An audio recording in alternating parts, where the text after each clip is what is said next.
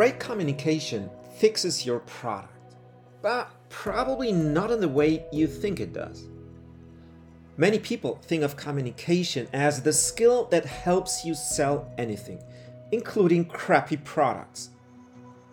And this might even be true. Great salespeople almost always have great communication skills.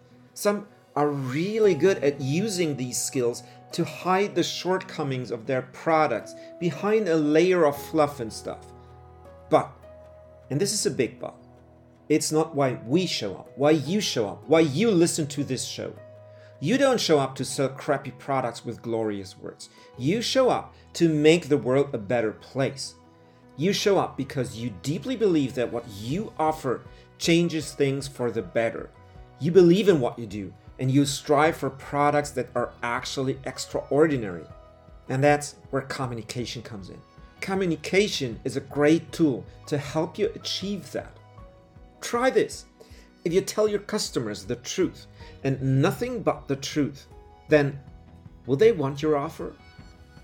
If you say it in clear and simple words, then will people desire it? If they don't, you know where to put your work into.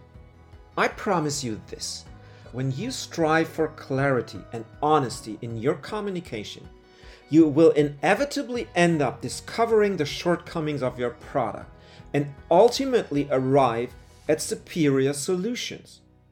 Clarity in your communication guides you to creating the best possible product. The good news is that when you choose to follow that path, actually communicating your offer to your audience becomes an astonishingly easy task. It's what you did all along. Even better, your communication is going to resonate by design, by making communication the guiding star.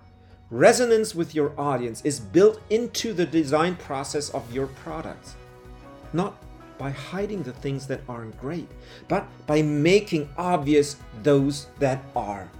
Keep lighting the path.